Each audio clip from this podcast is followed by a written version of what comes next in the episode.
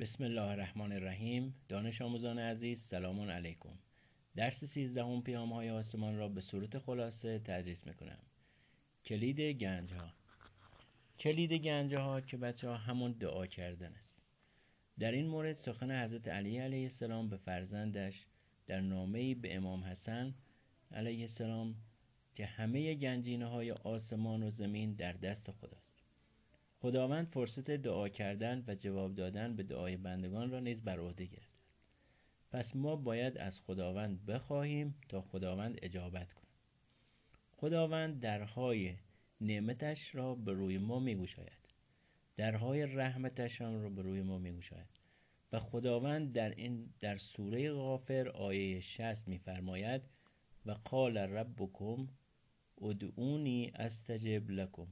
یعنی پروردگار پروردگارتان گفت مرا بخوانید تا دعای شما را بپذیرم. خب چراغ همیشه فروزان که انسان را به پناهگاه اصلی و واقعی هدایت می کند دعا کرده است.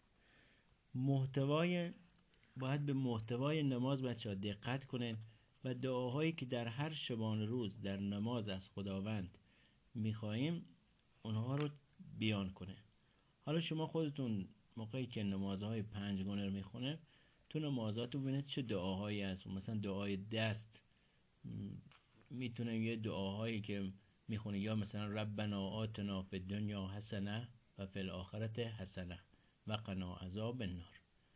خب این دعا رو که می‌خونیم معنیش هم باید چی؟ دقت کنیم. و بهترین دعا کردن سلوات. سلوات بر پیامبر. حالا دعا کردن بچه ها یه سمراتی داره که باید سمرات دعا کردن رو صفحه 106 نوشته که امام صادق هم علیه السلام در این باره میفرماید نزد خداوند بلند مرتبه جایگاهی است که جز با دعا نمی‌توان به آن رسید. اگر بنده دعا نکند و از خداوند نخواهد چیزی به دست نخواهد آورد. پس بخواه تا به تو عطا شود و این را بدان. هر دری که پیوسته کوبیده شود بالاخره به روی انسان باز خواهد شد. پس یک فایده دیگر دعا کردن آرامش روحیه. موقعی که اصلا دعا نمی‌کنه استراب داره ناامیدی داره. یه ناامیدی های سراغش میایه مشکلات همه روی سرش میریزن. ولی موقعی که دعا می‌کنه این مشکلات و این استراب ها در زندگی نداره و همواره در آرامش زندگی می‌کنه. پس انسان باید همیشه به درگاه خداوند دعا کنه به خداوند تکیه کنه و هیچ تکیگاهی قوی تر از و مطمئن تر از خداوند نداشته باشه. خب بچه سمرات دعا و نیایش رو گفتم. حالا دعا کردن آدابی داره. هر کاری آدابی داره. دعا کردن آداب خودش داره.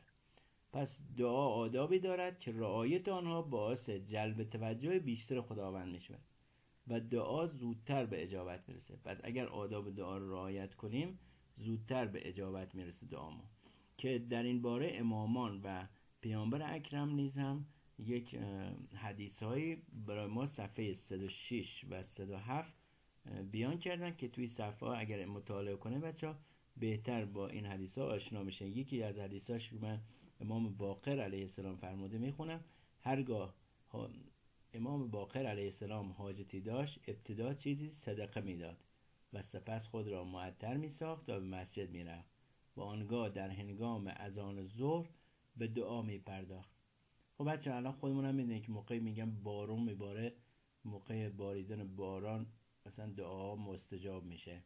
یا مثلا میگن موقعی که تو خونه خدا هستیم زیر ناودون طلا اگر باشه موقعی که بارون میباره دعا بهتر مستجاب میشه. پس این دعا کردن آدابش رو اگر رعایت کنیم زودتر به اجابت می‌رسه. خب حالا می‌رسیم به صفحه 107 پایین صفحه که یه سوالی برای ما پیش میاد که چرا ما هرچی دعا می‌کنیم همه دعاهای ما مستجاب نمیشن. چرا بعضی دعامون مستجاب نمیشن؟ ما مثلا دعا می‌کنیم خدا یه ماشین به ما بده. ولی خدا مثلا این ماشین رو به ما نمیده میگه خدای چرا این ماشین رو به ما ندادی؟ ناراحتیم که دعامون مستجاب نشده. ولی خب ممکن ما همین ماشین رو می‌گیریم خدا نکرده تصادف می‌کنیم. و با خیلی با اصرار از خداوند می‌خوایم و خداوند ما تصادف می‌کنیم. پس ما بعضی از دعاهایی که می‌کنیم خداوند خودش بهتر می‌دونه که اینا رو به اجابت نرسونه و در عوضش در اون دنیا به ما چیزی بده که اصلا قابل مقایسه با اون نعمت هایی که تو دنیا داده قابل مقایسه نیست. پس هیچ وقت نباید از دعا کردن ناامید بشیم. همیشه هر وقت دعا بکنیم اگر خداوند صلاح و مسلحت بدونه دعا به اجابت می‌رسه. پس صفحه 108 خودت را امتحان کن. سوالا رو می‌خونه جواباشون هم توی همین درس هست. اگر کسی اشکال داشته باشه می‌تونه اشکالاتش رو بپرسه. خیلی ممنون از توجه شما. خدا نگهدار.